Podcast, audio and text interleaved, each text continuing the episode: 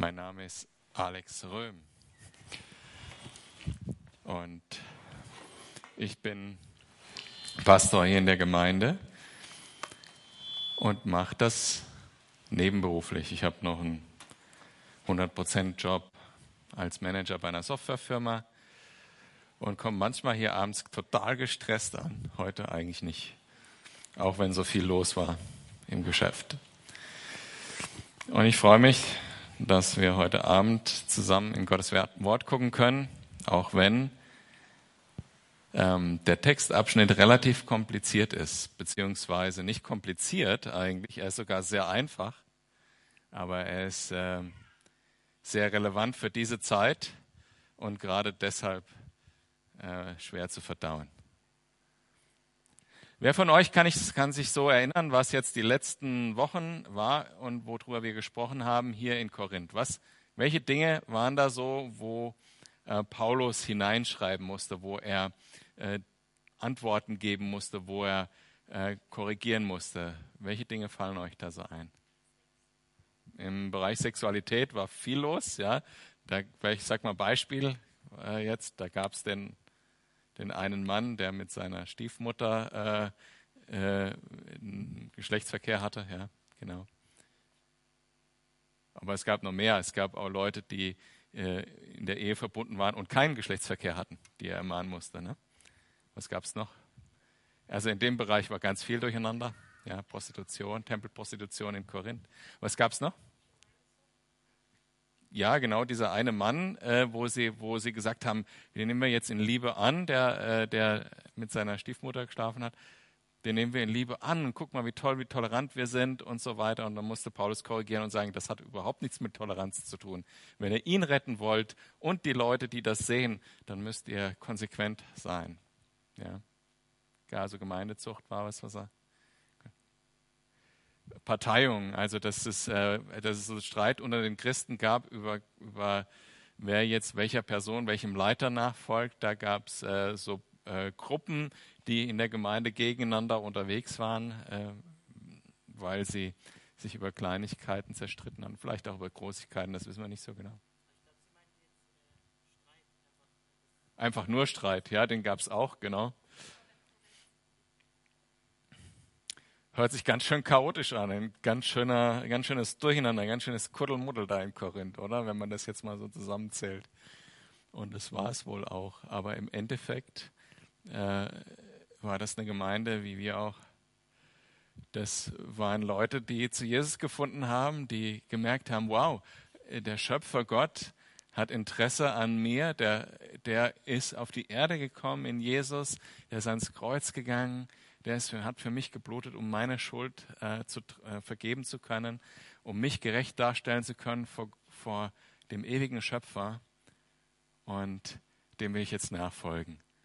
Also gehe ich in die Gemeinde, oder? So, so, so wie wir das viele von uns erlebt haben, äh, oder wie viele von euch da so reingeboren worden, dann habt ihr trotzdem diesen Moment auch erlebt, äh, dass ihr gesagt habt, ja, jetzt gehöre ich da dazu, weil ich das glaube und weil mir das wichtig ist und weil ich Jesus nachfolgen will.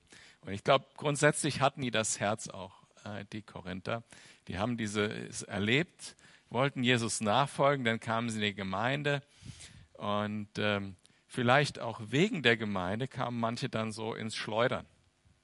Und jetzt ist das ja damals vielleicht noch viel komplizierter gewesen als für uns heute. Weil äh, die sind zum Glauben gekommen und die Gesellschaft drumherum wusste davon gar nichts. Alles wurde, war plötzlich durcheinander. Äh, die, diese römische Gesellschaftsform war auf Standesrecht irgendwie aufgebaut, genauso wie äh, die, die Griechen, Griech, Griechen auch Stände hatten und plötzlich war alles durcheinander. Plötzlich sollen äh, Mann und Frau äh, gleich vor Gott zählen und plötzlich soll der Sklave genauso viel zählen wie der Freie äh, und so weiter. Und äh, pff, ja, was denn jetzt so? Ne? Was, was, was zählt denn jetzt noch? Das heißt, da war schon mal ein bisschen Verwirrung da. Und dann kam natürlich auch der Zeitgeist dieser Zeit in die Gemeinde, genau wie das hier bei uns heute auch ist. Und äh, in dieser Situation jetzt haben die Korinther einen Brief an Paulus geschrieben, äh, nämlich wo Fragen drin standen. Wie machen wir es jetzt damit und damit und damit und damit? Das waren ganz viele Detailfragen, also Detailfragen über Ehe und so weiter und äh, kommen wir gleich im Detail drauf. Aber der Grund für alle diese Fragen und für dieses Durcheinander war letztlich eben etwas, was noch gesellschaftlich vorhanden war. Die sind alle aufgewachsen irgendwie mit dieser Bildung aus, aus dieser Zeit. Und das vorherrschende Weltbild war ein dualistisches Weltbild. Und äh, letztlich kamen die Missverständnisse auch in Bezug auf christliche Lehre daher, dass sie versucht haben, in dieses Weltbild, was sie schon als Kinder vielleicht in der Schule gelernt haben oder von den Eltern gehört haben, in dieses Weltbild rein äh. Es ist so die dualistische Deutung von der, dem Differenz zwischen dem Körper und der Seele oder, oder der biblische Begriff ist eher Geist und äh, der Körper oder so. Und letztlich war die vorherrschende Meinung oder eine der vorherrschenden Meinungen war, dass alles, was von dem Körper kommt, von dem physischen, böse ist. Und alles, was von dem Geistigen, was von der Seele kommt, vom Geist, ist gut. Das war schon, ist, kann man schon in Schriften von Sokrates und, äh, und Plato und so weiter vorher sehen, dass diese, diese dualistische Deutung dieser, dieses Problems, dieses philosophischen Problems einfach, äh, das war in dieser Gesellschaft vertreten. Und das hat Konsequenzen. Also es gab dann Leute, die gesagt haben, wenn das alles vom, vom Körper, wenn das alles böse ist und ich Jesus wirklich nachfolgen will, dann habe ich auch in der Ehe keinen Geschlechtsverkehr. Also es ist ein, ein logischer Denkprozess, der dahinter ist. Oder äh, andere haben dann gesagt, vielleicht heirate ich dann erst gar nicht. Die Nächsten haben gesagt, naja, wenn das mit dem Körper sowieso alles böse ist, kann ich damit auch machen, was ich will. Hauptsache im Geistlichen diene ich Jesus. Das heißt, ich kann auch gern zu der Tempelprostituierten gehen oder, äh, oder mach, eigentlich machen, was ich will. Das heißt, aus diesem Weltbild heraus, aus dem, was, in, in, was sie wirklich unterliegend unter ihrem Glauben noch an Weltbild, an Glauben hatten, sind diese ganzen Fragen eigentlich entstanden und die, die Probleme damit.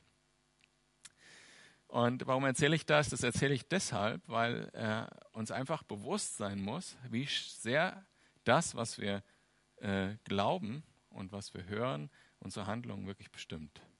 Und unsere Konsequenzen von dem, wie wir, wie wir mit dem Leben umgehen und was tatsächlich ernsthaft wichtig für uns ist. Und wir sind uns einig, und deshalb, sonst wärt ihr nicht hier, dass das Wort Gottes, das äh, die Basis ist, das ist, was unser Denken bestimmen soll, sodass wir wirklich das tun, was der Herr Jesus will.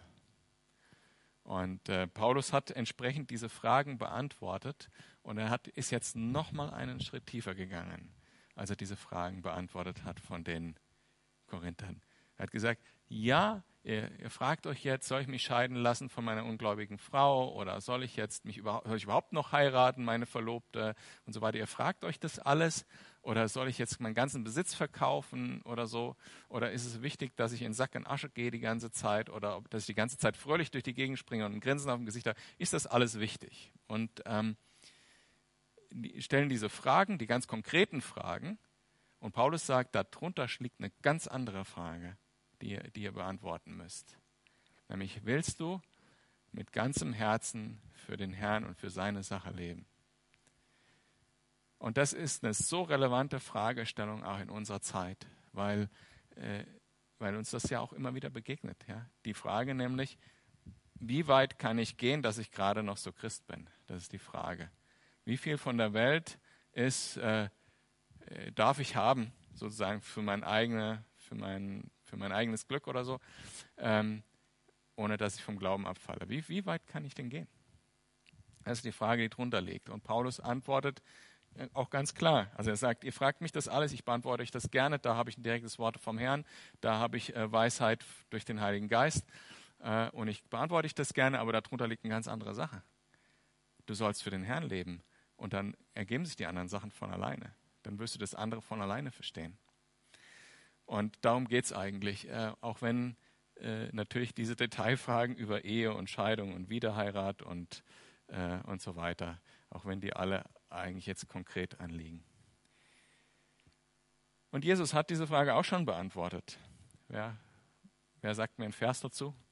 Äh, diese grundlegende Frage hat Jesus beantwortet äh, in einem schönen Vers Ja, wer, wem fällt einer ein? In mehreren natürlich. Also wer, wem fällt irgendeiner von denen ein? Ah, schade. Matthäus 6, Vers 33. Trachtet vielmehr zuerst nach dem Reich Gottes und nach seiner Gerechtigkeit, so wird euch alles andere hinzugefügt werden. Darum sollt ihr euch nicht sorgen um den morgigen Tag, denn der morgige Tag wird für das Seine sorgen. Jedem Tag genügt seine eigene Plage. Also diese weltlichen Dinge sollen uns überhaupt nicht so beschäftigen. Ja, gerade in Bezug auf Partnerschaft und Ehe ist es gar nicht mal so leicht, würde ich jetzt so sagen. Ne?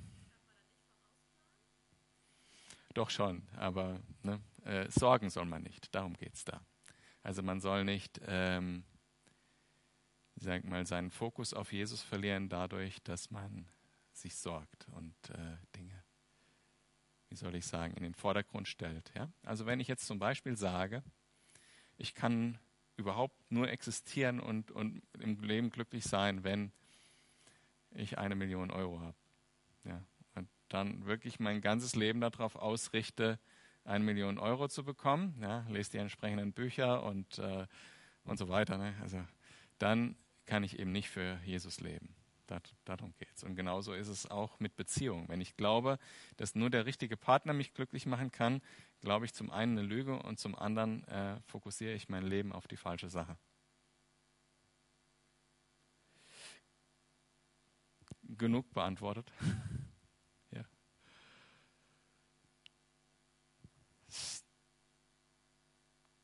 Paulus äh, antwortet, wie gesagt, jetzt auf die Fragen. Jetzt ähm, mit einem Vers, der sozusagen im Zentrum dieses ganzen Textes steht. Und mir wird schlecht, wenn ich sehe, dass es 13 vor 8 ist und wir noch, noch keinen einzigen Vers von den 32 gelesen haben. Aber jetzt lesen wir einen. Also in, in dem Text, um den es heute geht, gibt es einen, einen zentralen Vers oder es gibt, äh, dieser Vers wiederholt sich sozusagen in dem Text mehrfach und der ist folgender. Also 1. Korinther 7, Vers 17. Grundsätzlich gilt, akzeptiert die Lebensverhältnisse, die der Herr euch zugewiesen hat. Steht da. Und äh, damit haben nicht wenige Menschen, Christen, Geschwister Probleme. Weil wir glauben, dass wir in dieser Welt noch irgendwas brauchen dass wir in dieser Welt nicht genug haben. Und das ist der Grund für alle die Probleme, die praktischen, die es da gibt.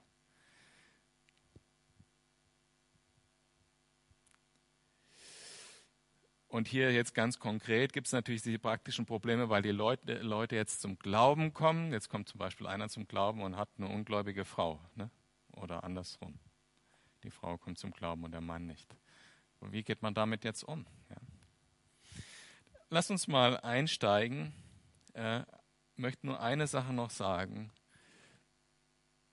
Hm, es ist höchstwahrscheinlich, dass wenn du zum Glauben kommst und du bist an irgendeiner Stelle oder jetzt eine Erweckung erlebst und du bist an irgendeiner Stelle, wo du bist, dann ging es mir selber auch so, als ich zum Glauben kam, dass ich hinterfragt habe, soll ich mein Studium überhaupt fertig machen?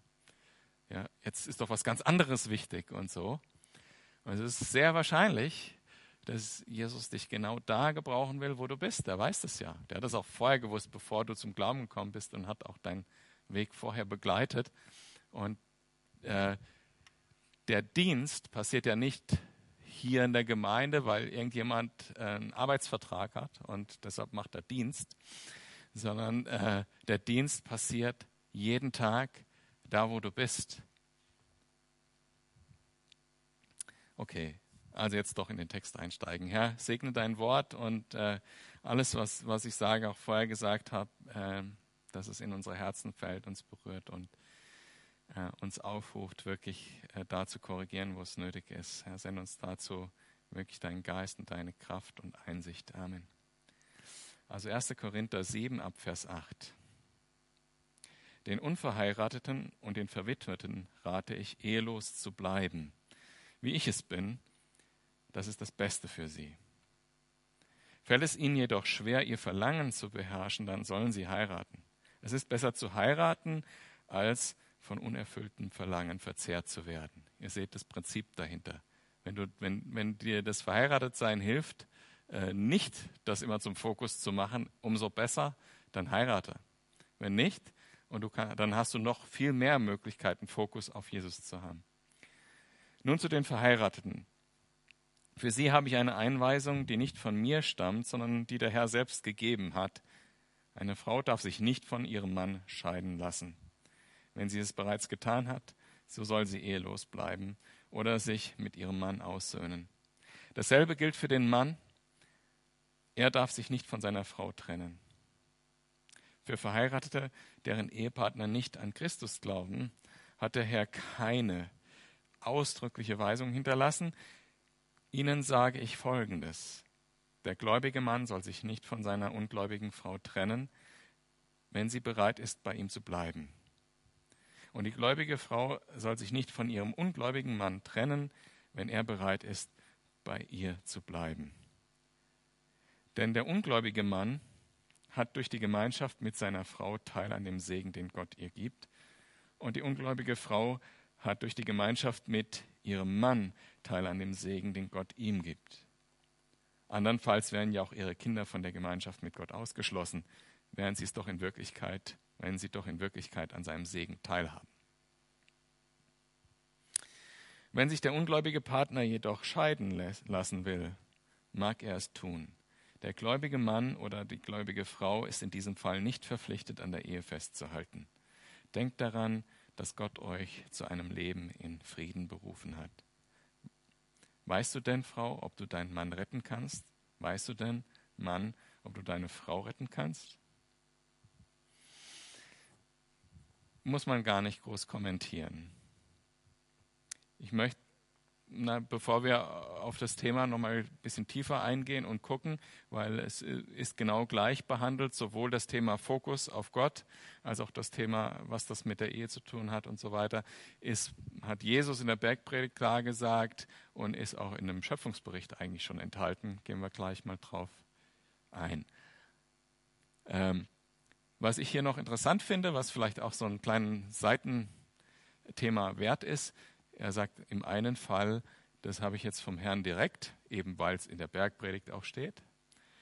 Äh, und das andere sagt er, ich habe es sozusagen als Weisheit, indem ich das Prinzip äh, im Geist das Prinzip verstanden hat, was Jesus gelehrt hat und es anwenden kann auf das, was es praktisch bedeutet. Also das, was wir eigentlich auch täglich erleben, wenn wir wirklich Jesus nachfolgen und den Heiligen Geist, äh, der Heilige Geist uns sprechen kann.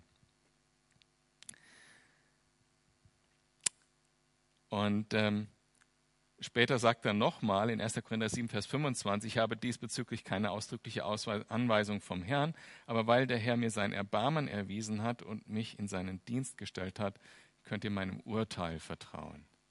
Und das habe ich deshalb so als Seitenweg nochmal eingefügt, weil so ist die Bibel entstanden. Da steht ja, so wörtlich, dass er die Gnade bekommen hat, dass er diese Weisheit von Gott hat. Das heißt, er sagt, ich habe das verstanden von, von Jesus und, und darf es aufschreiben, sodass es Gültigkeit hat. Und das finde ich äh, nicht ganz unwichtig, das äh, zu verstehen. Also zurück zum Thema Ehe. In der, in, als Jesus gefragt wurde von den Pharisäern, und ich lese es mal vor direkt, Matthäus 19, Vers 3. Einige Pharisäer kommen zu Jesus, sie wollten ihm eine Falle stellen und fragten ihn deshalb, ist es einem Mann erlaubt, eine Frau aus beliebigem Grund sich von seiner Frau zu scheiden? Jesus entgegnete, habt ihr nicht gelesen, dass der Schöpfer am Anfang die Menschen als Mann und Frau schuf?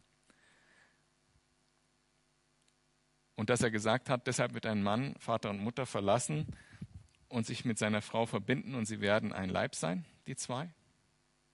Sie sind also nicht mehr zwei, sondern ein Leib. deshalb sollt ihr nicht scheiden. Und Jesus bezieht sich zuerst mal zurück auf den Schöpfungsbericht und da gehen wir auch direkt hin. Genesis 2, Vers 21. Da versetzte Gott, der Herr, den Menschen in einen tiefen Schlaf nahm einer seiner Rippen heraus und füllte die Stelle mit Fleisch. Aus der Rippe machte er eine Frau und brachte sie zu dem Menschen. Und er freute sich und rief, endlich, sie ist's, eine wie ich, sie gehört zu mir, denn sie ist aus meinem Fleisch genommen. Also, das habe ich deshalb vorgelesen, weil es als, als was sehr Positives dargestellt wird. Auch wenn Paulus so sagt, ja, wenn du dich nicht verheiratet bist, hast du mehr Zeit und Fokus für Jesus, ja, eine Frau äh, oder ein Ehepartner, den, muss, den, um den musst du dich nur kümmern sozusagen, kommen wir gleich zu. Ja, äh, also die Bibel ist durchweg, äh, redet sie positiv von der Ehe und als etwas, was Gott geschaffen hat, damit wir einen Partner haben, ein Gegenüber, mit dem wir uns austauschen können, der uns helfen kann. Und bei, bei Adam war das ja jetzt so, Adam wurde geschaffen und Gott hat ihm einen Job gegeben. Wisst ihr, was der Job von Adam war? Hä? Bitte? Ja, genau. Also so, Gott bringt ihm so das eine Ding, so ein großes Graues, und er sagt, ah, soll mal Elefant heißen. Und irgendwie so was äh, schuppiges, grünes, ach, das nenne ich mal Krokodil. Und dann habe ich gedacht, suche ich mir noch einen, einen ganz skurrilen Namen aus. Es gibt ein Tier, das heißt Xela Alex. Also erst Alex umgedreht und dann Alex vorwärts. Und das ist, warte mal, muss ich nachgucken, was das genau für ein Tier ist? Das ist irgendeine Fliege oder so. Ja, also was weiß ich, ist jetzt auch nicht so wichtig.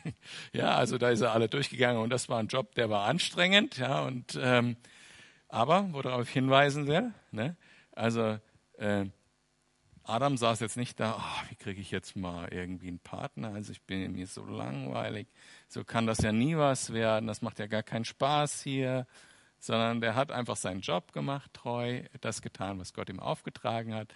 Und irgendwann hat er sich schlafen gelegt und ist, Gott hat die Frau gemacht und er ist aufgewacht, plopp, da war sie. So, und so soll das sein. Ja, so soll das sein, auch heute noch. Ja, also, ähm, das macht keinen Sinn, sich danach zu verzerren und das Leben darauf auszurichten, den richtigen Partner zu finden, ähm, sondern Gott da einfach zu vertrauen, so wie in allen anderen Dingen auch. Trachte zuerst nach dem Reich Gottes so wird dir alles andere zugetan werden. Das ist das Prinzip. Und ähm, ja, wenn, wenn man das äh, zu sehr, zu sehr äh, eben tut, also gegen das Prinzip verstoßen, dann macht man, tut man sich selber keinen Gefallen. Also erstens macht man sein Leben möglicherweise sehr unglücklich und andererseits ähm, es ist gut, wenn man selber weiß, wer man ist in Jesus, welche Berufung man hat in Jesus, dass man da erste Schritte gegangen ist und dann Gott den passenden Partner dazu bringt. Wie viel Weisheit dahinter steckt, das, da fragt ihr mal Leute, die, äh, die große Dienste haben, wenn ihr jemanden kennt irgendwie. Also was das auch eine Belastung ist für den Partner und was es auch für eine Belastung ist für denjenigen, der dient, wenn der Partner nicht hinterherkommt. Ähm, entweder weil dann die Beziehung belastet ist oder weil der Dienst belastet ist. Und äh, wenn man eine echte Berufung hat von Gott und da vorwärts geht und der Ehepartner kann nicht mit, das ist ganz schön blöd. Und, und andersrum auch. Deshalb ist es wichtig, den richtigen Fokus da zu haben. Und Adam hat den auch gehabt. Er hat seinen Job gemacht, hat seine schön die Tiere benannt und äh, irgendwann war die Frau dann da. Hm. Und, äh, und Paulus bringt dieses Prinzip an, indem er sagt, so wie Gott dich jetzt gerade hat, so hat Gott sich das gedacht, äh, stress dich mal nicht so. Okay. So, und, ähm, und dann hat Jesus weiter gesagt in dieser Matthäus-Stelle, äh, wie kommt es aber dann, fragten die Pharisäer, dass es dann doch nach dem Gesetz des Mose zulässig ist, dass eine Frau eine Scheidungsurkunde bekommt? Und dann sagt Jesus wegen eures, eurer Hartherzigkeit, aber ihr sollt es nicht tun, es sei denn wegen Ehebruchs. Und das Prinzip dahinter ist wiederum, es gibt den Begriff Bund, der ist ein bisschen altertümlich. Aber das das ist etwas, ja, einfach Verpflichtendes. Da gibt es gar keinen Weg raus. Wenn, wenn ein Bund abgeschlossen ist, das ist sowas wie ein Vertrag oder so, da gibt es nichts raus. Da hat, da hat Gott Bünde gemacht mit den Juden äh, über die Beschneidung und er hat mit äh, uns den Bund gemacht über das Blut Jesu und das wird er nicht brechen. Punkt. Dieser Bund ist fest. Es gibt gar nichts, was dich aus der Hand Gottes reißen kann, weil das, das Jesu Blut ist das das, was für den Bund vergossen wurde, hat Jesus gesagt, als er das Abendmahl eingesetzt hat. Gibt es keinen Weg raus. Nicht, nicht Menschen, nicht Dämonen, nicht der Teufel selbst kann dich da rausholen. Noch nicht, noch nicht mal äh, der Teufel kann dich da rausholen. Weil Gott diesen Bund geschlossen hat. Und auch die Ehe ist ein Bund und das ist ein Prinzip. Daran hält man fest und was wird mit einem, mit einem ähm, wie sagt man da? Sowas wie ein Schwur, nee, wie sagt Gelübde, genau. Wenn, wenn, man, äh, wenn man sich trauen lässt, äh, dann sagt man ja als Ehepartner ein Gelübde, das Ehegelübde auf. Ne? Also, dass man zusammenbleibt und dass man sich liebt und so weiter. Und daran hat man sich gefälligst zu halten. Und es gibt da ein Wort, das beinhaltet schon, dass dieser Bund gebrochen wird. Und dieses Wort heißt Ehebruch. Und letztlich äh, ist das der Grund, warum ähm, eben schwere sexuelle Verfehlungen äh, sozusagen dazu führen, dass dieser Bund schon gebrochen ist. Und deshalb ist in Gottes Augen die Ehe, kann die Ehe dann auch formal aufgelöst werden. Muss nicht, kann. Sollte nicht, sollte äh, Vergebung da sein und, äh, und so weiter, aber kann. Und auch in äh, dem ersten Korintherbrief, wo, wo wir da sind, gibt es äh, zwei Aspekte äh, zu dem Thema, wie die Ehe beendet wird. Zum einen durch den Tod des Ehepartners, das versteht sich von selbst und dass dann die Witwe wieder heiraten kann, aber vielleicht besser nicht tut, aber kann. Und ähm, wenn sich der ungläubige Ehepartner trennen will, das war das, das zweite Beispiel, um was den Korinthern ging. Und in der Seelsorge gibt es auch immer wieder natürlich Situationen, äh, wo es Sinn macht, eine Ehe zu beenden. Und das akzeptiert Paulus in dem Text hier auch. Äh, wenn ihr euch erinnert, da gab es diese Stelle, wo er sagt, ähm, wenn es aber schon so weit ist, dass sie geht, dass sie geht oder dass sie gegangen ist. Also einfach das passiert. Da sagt er jetzt nicht, oh, Todsünde und so weiter. Aber er sagt, dann ist es besser, nicht wieder zu heiraten. Oder dann äh, soll, soll sie nicht wieder heiraten. Und das sagt er mit der Autorität von Jesus an der Stelle. Hm, und dann gibt es so einen Bereich dazwischen und das ist halt ein Thema, wo man dann halt in der Seelsorge damit umgehen muss. Ja. Wie ist es, wenn, ja, ja, ich mal ein ganz absurdes Beispiel, ja, wenn, wenn der Mann das gemeinsame Kind umgebracht hat, ist das nicht auch ein Bruch dieses Bundes sozusagen oder so, ne? Äh, jetzt einfach um was Absurdes herzunehmen, um nicht ein konkretes Beispiel zu nennen. Und da muss man damit umgehen.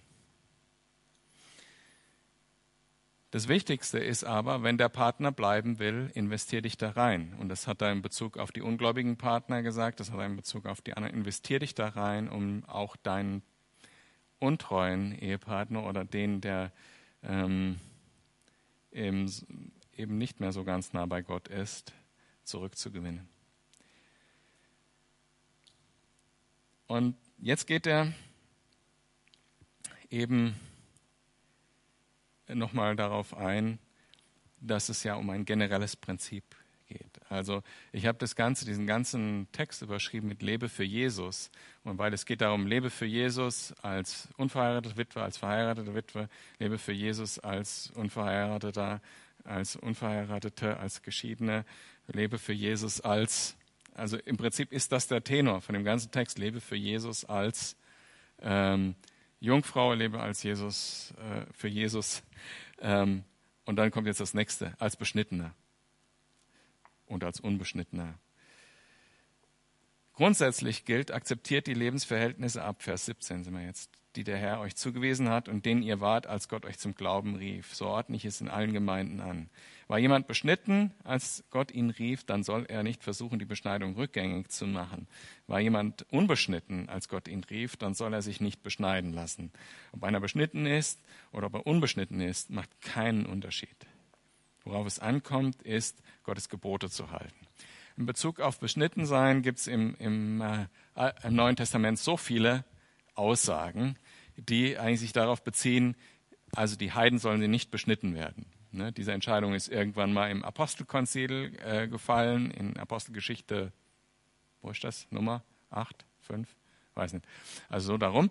Äh, ist irgendwo diese Entscheidung gefallen und danach wird sie eigentlich durchweg verteidigt, weil ähm, das Beschnittensein steht für diesen alten Bund des Gesetzes und wer einen Teil dieses Bundes sozusagen annimmt, der muss diesen ganzen Bund erfüllen. Der muss das ganze Gesetz halten. Und da wir das nicht können, ist es dumm, wenn man sich dann beschneiden lässt. So nennt es Paulus auch. Seid ihr bescheuert? Im Galater. Und das kennen wir alles und brauchen wir nicht weiter zu behandeln. Aber jetzt gibt es da auch die Aussage, wenn jemand beschnitten ist, soll er nicht unbeschnitten werden wollen. Da habe ich gedacht, wie soll das denn gehen, ja? Aber der, der Hintergrund ist der, dass äh, damals, was heute die Golfplätze sind, waren damals die Thermen und Bäder. Und wenn jemand sein geschäftliches Netzwerk pflegen wollte, dann äh, ist er mit seinen Buddies oder mit seinem Netzwerk oder wie auch immer äh, in das Bad gegangen oder in die Therme gegangen. Und da war man nackt. Und die Juden hatten dadurch einen Nachteil. Also sie wurden direkt als Juden erkannt und das konnte ihnen halt das Geschäft vermiesen. Und deshalb gab es in der Gemeinde damals Leute, die gesagt haben, und es gab tatsächlich diesen medizinischen Eingriff, äh, ich lasse mich umoperieren, damit ich nicht mehr aussehe wie ein Jude, damit ich bessere Geschäfte machen kann. Also es ging letztlich darum, äh, sozusagen von der Welt zu gewinnen und äh, sich da, und ich meine, das war sicherlich äh, kein einfacher Eingriff, der war sicherlich schmerzhaft und vielleicht war er sogar gefährlich. Ja, kann ich mir vorstellen. Ja. Und äh, sich mit sowas auseinanderzusetzen und so seinen Fokus auf Dinge zu setzen, die eigentlich nichts mit Jesus zu tun haben, äh, ist genau das, was äh, Paulus hier kritisiert. Und das gleiche Prinzip gilt auch für Sklaven ab Vers 20. Jeder soll die Lebensumstände akzeptieren, in der er sich befand, als er zum Glauben gerufen wurde. Warst du ein Sklave, als Gott dich rief, lass dich davon nicht niederdrücken. Wenn sich dir allerdings eine Gelegenheit bietet, die Freiheit zu erlangen, dann mach dankbar davon Gebrauch. Ob du frei bist oder nicht, spielt letztlich keine Rolle. Wenn du ein Sklave warst, als du in die Gemeinschaft mit dem Herrn gerufen wurdest, bist du jetzt im Herrn ein freier Mensch. Ich gehe auf dieses Frei und Sklave jetzt nicht mehr ein, aber äh, das heutige Äquivalent für Sklave äh, ist das Angestelltenverhältnis. Ähm, heute, äh, auch damals war das Sklaverei nicht das, was wir im Kopf haben. Äh, Im alten Griechenland war die Sklaverei nicht so wie in Amerika früher oder, oder bei uns früher, sondern äh, die Sklaverei war ein geregelter Stand, da gab es bestimmte Rechte, die die hatten und so weiter. Dennoch waren sie halt nicht frei und ähm, so ähnlich ist das ja mit dem Angestellten auch. Man hat bestimmte Rechte und bestimmte Rechte hat man eben nicht und äh, das ist mit dem Vertrag geregelt. Und ähm, aber was Paulus hier sagt, und das geht, glaube ich, viele an, die arbeiten, oder vielleicht ist es mit dem Studium ähnlich, ähm, ja, sei nicht unzufrieden. Mach das mit ganzem Herzen und wenn Gott dir einen besseren Job schenkt, nimm es dankbar an. Und auch das ist etwas, was sehr schwierig ist, wo ich immer wieder merke, hey, das ist so schwierig, dass das nicht mein Fokus wird, äh, dass ich denke, oh, wie blöd das gerade wieder an der Arbeit ist. Ähm, und unzufrieden bin und meinen Fokus äh, darauf lege, mich da zu verändern, anstatt meinen Fokus auf Gott zu legen und ihm zu vertrauen, dass er das bringt irgendwann, wenn es soweit ist. Genau das gleiche Prinzip wie bei Ehe und bei Beschnittensein. Und dann sagt er, und wenn du frei warst, als Gott dich rief, bist du jetzt ein Sklave, ein Sklave von Christus. Denkt an den Preis, den Jesus gezahlt hat um euch als sein Eigentum zu erwerben. Macht daher nicht selbst Sklaven von Menschen. Und dann kommt die generelle Aussage nochmal im Vers 24, noch einmal, Geschwister.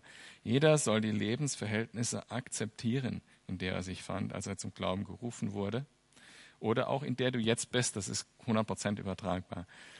Und soll seinen Platz so ausfüllen, wie Gott es gefällt.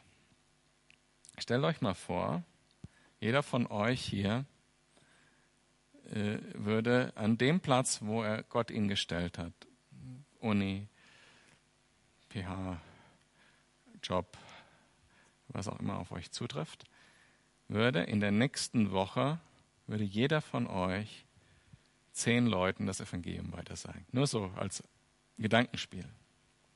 Und es ist gar nicht so unwahrscheinlich, dass von den zehn Leuten zwei offen sind oder sogar Jesus akzeptieren. Also wie sind wir jetzt so hier heute Abend? Geschätzte, weiß ich nicht, 25, 30. Also angenommen, 30 sind wir jetzt und zwei, jeder würde zwei, zwei äh, von Jesus erzählen und derjenige würde es annehmen. Also du würdest zehn ansprechen, zwei davon würden positiv reagieren.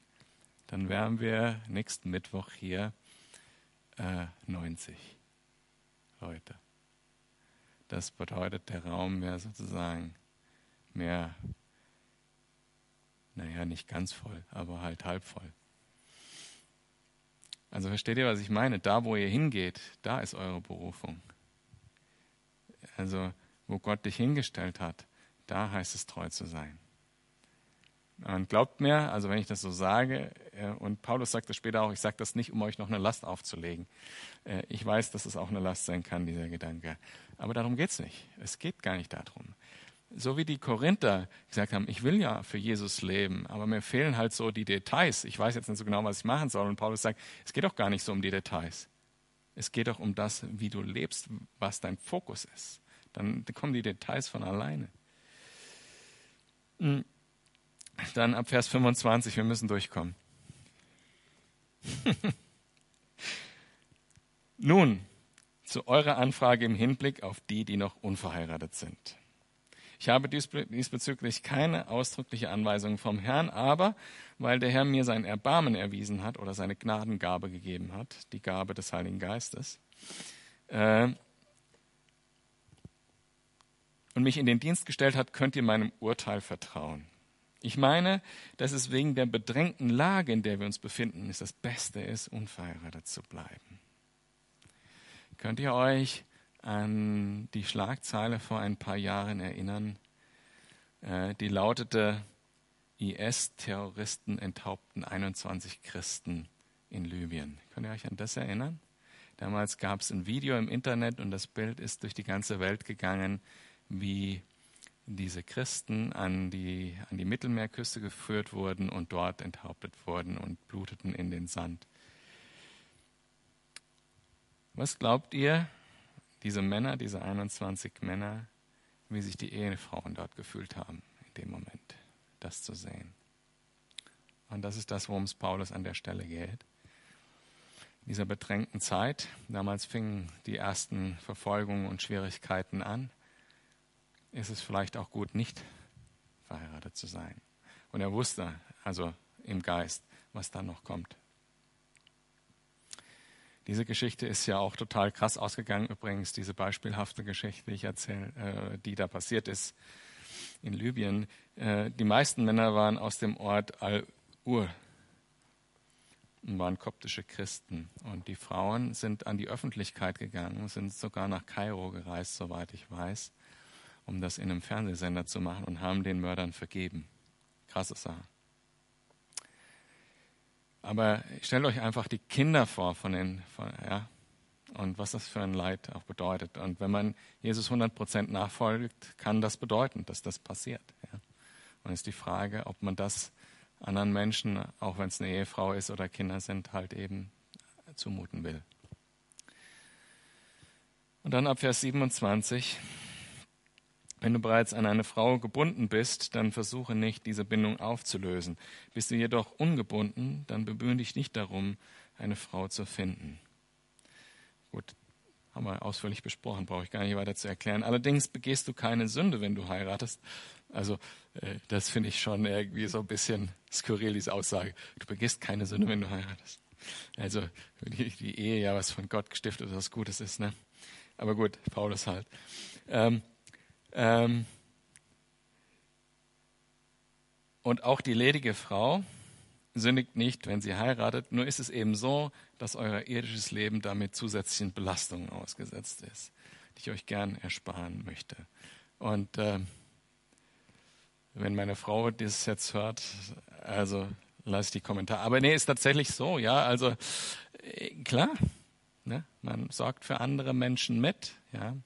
Ob es jetzt der Ehemann ist, der äh, äh, im klassischen Rollenmodell Geld äh, verdient oder wenn es der Ehemann ist, der zu Hause bleibt und sich um den Haushalt kümmert oder andersrum. Man hat einfach zusätzlich Sorgen ne? und äh, Herausforderungen. Und wenn dann noch Kinder dazukommen, hat man noch größere Herausforderungen und dann hat man ein Haus abzubezahlen und, ähm, und so weiter. Ne? Und das ist einfach etwas, wo das nicht so möglich ist. Ich meine, solange man Single ist, kann man sagen, pff, ja, ich fahre morgen auf die und die christliche Konferenz oder mache einen Einsatz in ähm, Marokko oder äh, so und kann das einfach machen und fügt keinem Leid dabei zu oder vernachlässigt niemanden. Das meint er hier. Ab Vers 29, es, äh, und da geht es für Jesus Leben, ob du traurig bist oder fröhlich bist. Eins ist sicher, Geschwister, es geht immer schneller dem Ende zu.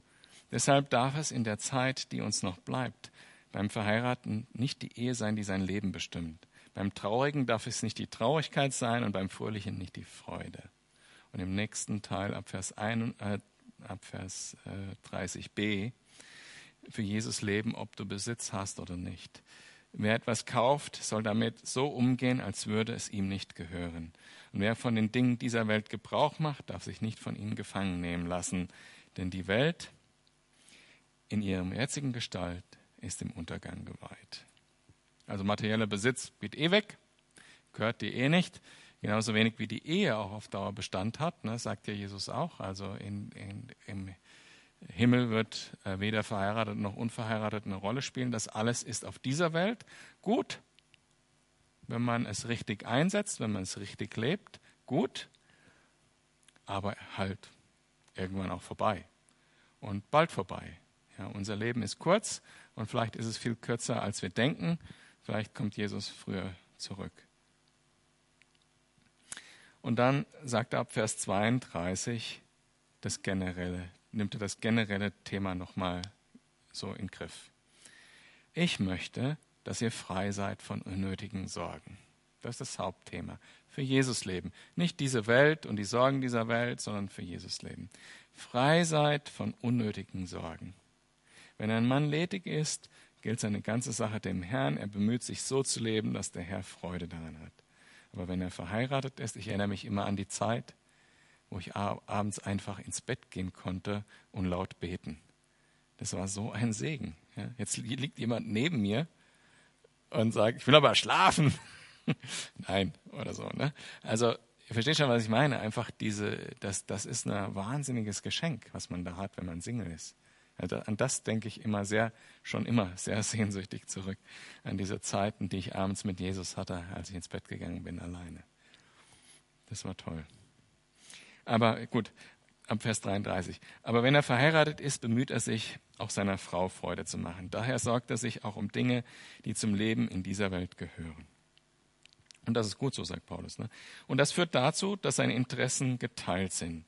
Genauso ist es bei der Frau, wenn sie noch nicht verheiratet ist oder wenn sie keinen Mann mehr hat, also als Witwe, gilt ihre ganze Sorge der Sache des Herrn. Sie möchte ihm dienen mit allen ihren Gedanken und all ihrem Tun.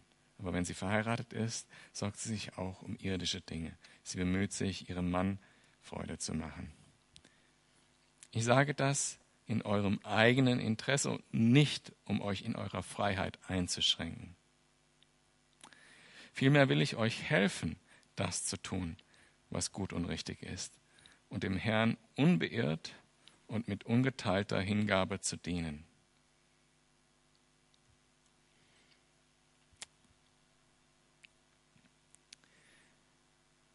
Und dann kommt noch ein Abschnitt und ich mache es noch durch. Sorry, es dauert wirklich länger diesmal. Ab Vers 36. Vielleicht denkt jemand, er verhalte sich nicht richtig gegenüber seiner Verlobten, wenn er sie nicht heiratet. Vielleicht ist sein Verlangen nach ihr so stark.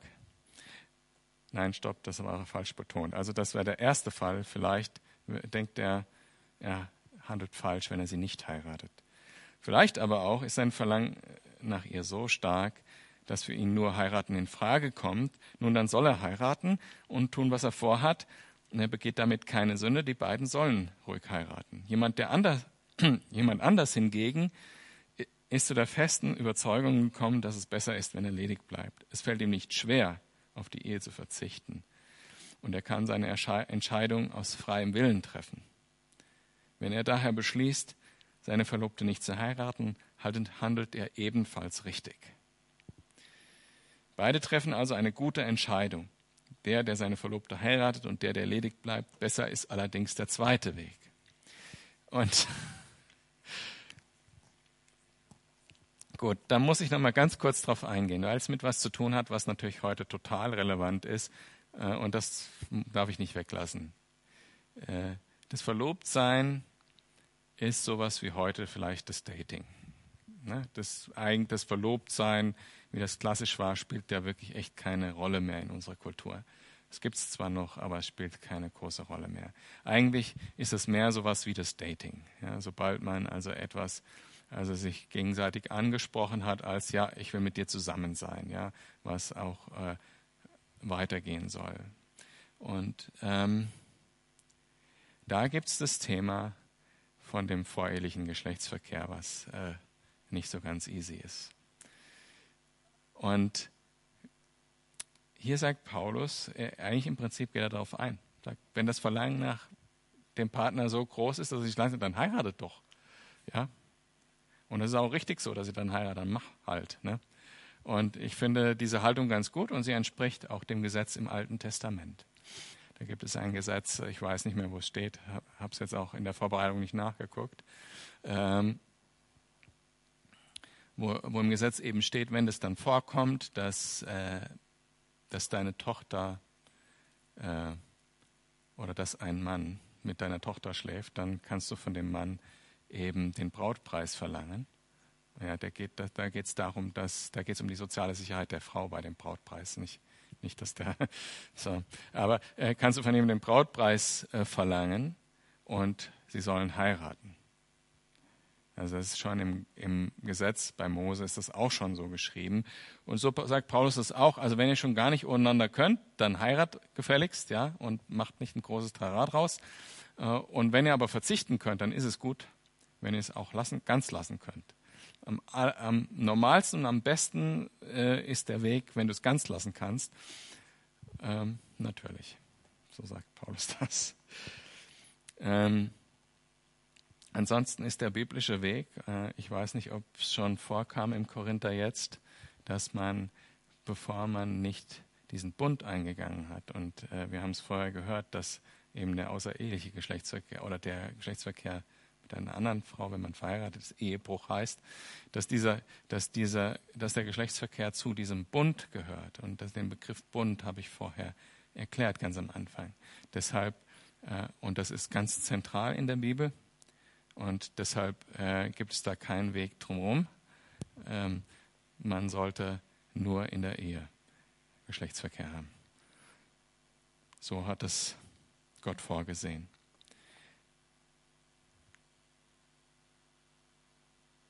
Hm, Gehe ich jetzt nicht weiter drauf ein. Nicht genug Zeit. Durch den Text sind wir auch durch. Was war die, die entscheidende Lehre aus diesem Text? Man soll nicht sorgen, man soll nicht diese weltlichen Fragen sollen einen nicht umtreiben, wie mache ich dies und mache ich das, sondern was soll der Fokus sein? Für Jesus, für Jesus leben, in dem, wo ich gerade hingestellt bin. Natürlich gibt es da auch Ausnahmen. Also wenn ich zum Glauben komme als Drogendealer, dann klar. Aber ne, versteht, was der, die Aussage von dem Text ist, okay? So, cool. Lang hat es gedauert. 50 Minuten. Sorry. Aber es waren zwei, 32 Verse.